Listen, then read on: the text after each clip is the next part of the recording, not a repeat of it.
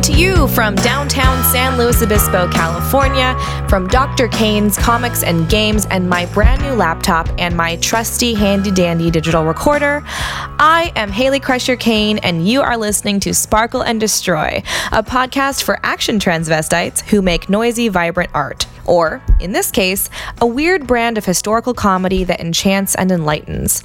I have been a fan of Eddie Izzard since I was a little kid and saw him on Comedy Central wearing a dress talking about squirrels and history and all sorts of crazy shit. For podcast 19, I interviewed the insanely accomplished comedian, writer, actor, and generally inspiring human being who, since this conversation, has toured the world performing his comedy in numerous languages. Ugh, amazing, and tackled 27 marathons in 27 days and lived to tell the tale about it.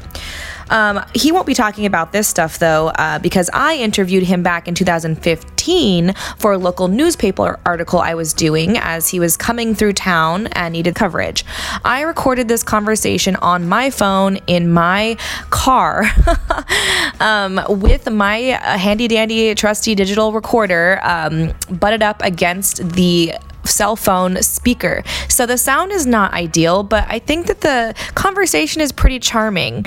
Um, I think when I look back at this, the, the thing that strikes me the most is just how innocent we were back in 2015, way, way, way back before everything went to complete and utter hell.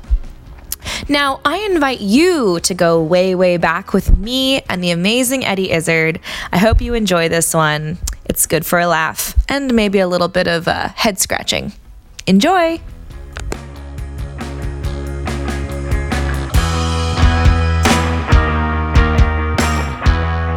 Um, I'm 30, and I know a lot of people my age would say that you taught us more about world history than our schools did.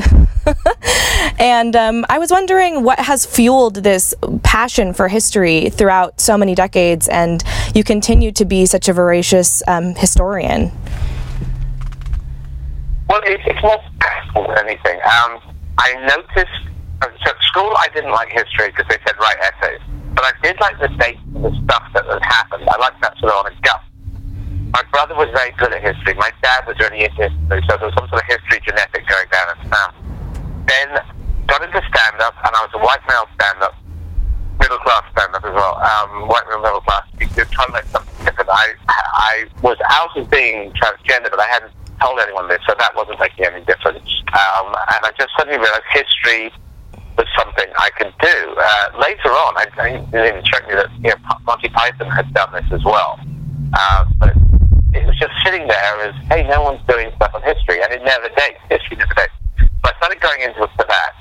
And then there's also, in the back of my mind, there's an idea of heading towards politics, which I am definitely going for this time. So I realized that uh, history plus the change in society multiplied by the change in technology equals the future. So you can almost, you can learn to read human failing and, and strength through the repeats of humanity in history.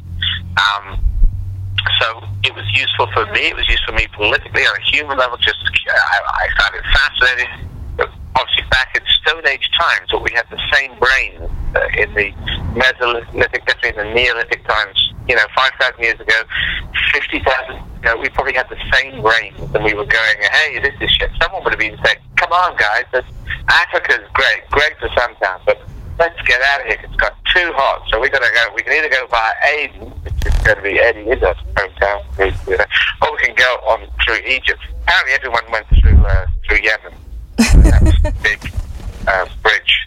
That historically, because the genetics of the people on the east side of the, of the uh, Djibouti and Yemen, uh, Somalia, and Yemen is very, very close. Um, and not so much at the, the, top through Egypt and Sinai.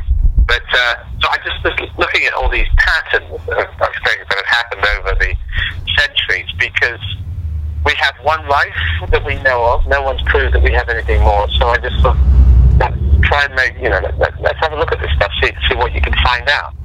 Well, I, is, uh, I, I, we thank you for that. I mean, it's a very um, deep, sort of um, noble thing to do, and I mean, I know that sounds pretty silly, but the way that you make it come alive, I think, has just continued to, um, you know, really just enchant people and to make sure that those those um, historical blunders don't keep coming up. You know, I think that's a great thing that you're you're kind of doing through the comedy. I think it's what I'm doing. I do think it's useful. I, I, you know, it, it, it, it's practical. It's uh, uh, intriguing, just from a you know human being scale. Oh, that's what we did before. Hey, we did that before again. Um, you know, the fact that if you go back from ancient warlords, ancient kings, the fact that we got into democracy through the Greeks and into the Romans, they had 500 years of Roman democracy. 500 years of democracy, and then they went back into king. Right. Now that's interesting because if you think of, if you think about democracy, if if we got it going, if the British Parliament's supposed to be the mother of all parliaments, uh, you'd say that somewhere around 1600s, if you say Cromwell, 16 to 17 to 18 to 19. We've only done 400 now. That means that they had longer the democracy that they had that the Romans are doing, they had longer, more of that than we have had in the modern era of democracy. Thank you for uh, blowing my mind. Yes. Yeah. That's amazing. Um, I do want to speak, speak with you about politics as well, but I had to mention um, I was listening to an interview you did with Simon, uh, or Simon um, Amstell in 2009, where you actually predicted Arnold Schwarzenegger's return to the Terminator franchise. You joked about how he might go back and. I just thought that was so hilarious that you had sort of predicted that. Um, but you, you you also mentioned kind of well, walking this line. Yeah. I don't think it was that clever a prediction I think anyone could have predicted it, really, but uh, he did do it. And, you know, why not? You know, um, I predict that uh, it, it, might happen to uh, Glenda Jackson, who's, I think, twice Oscar winning Glenda Jackson, who's now no longer a member of parliament. Mm-hmm. Someone gives her a, a, decent role in something, she might come back. Well, how do you walk the line between showbiz and politics? I know that that's been something that's you know you've thought about quite a bit.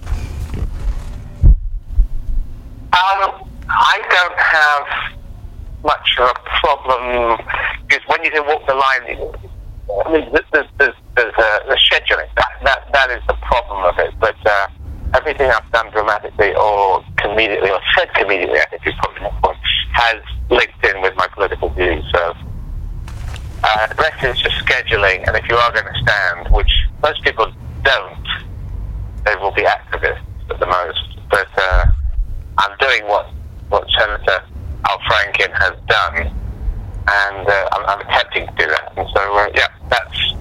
It must be yeah. It must be quite fulfilling though to to really put your your money where your mouth is and to have that sort of um, venue to, to speak on issues that you care about. I, I imagine that's a really fulfilling thing to be doing at this time.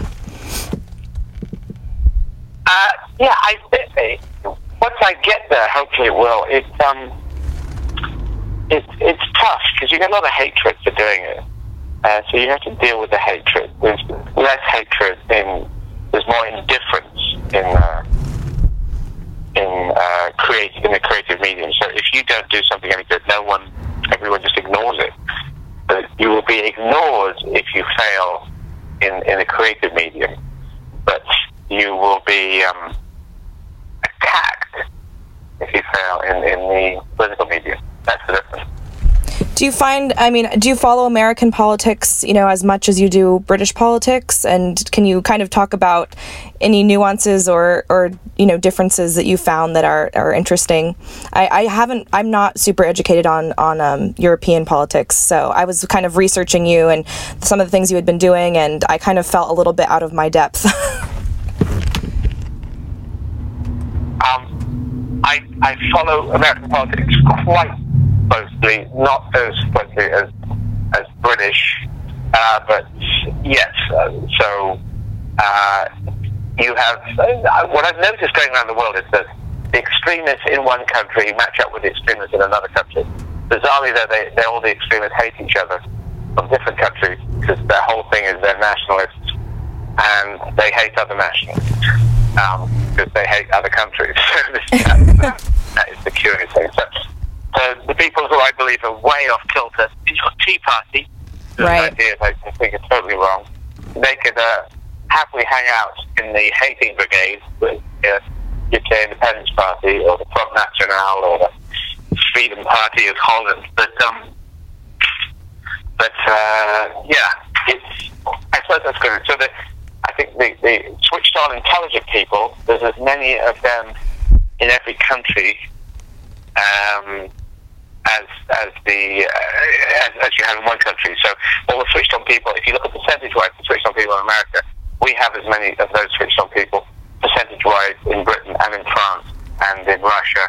I think it's equally handed out. That's my feeling on the world. Sometimes, if you if you get a government that's in there that's suppressing people, then you won't be able to see the switched on people. But they're there.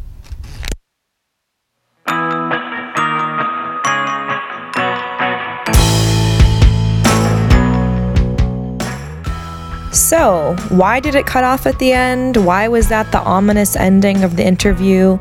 You know, I don't know. I think there was more to the interview, but I cut it off at that point and then re- kept recording afterwards.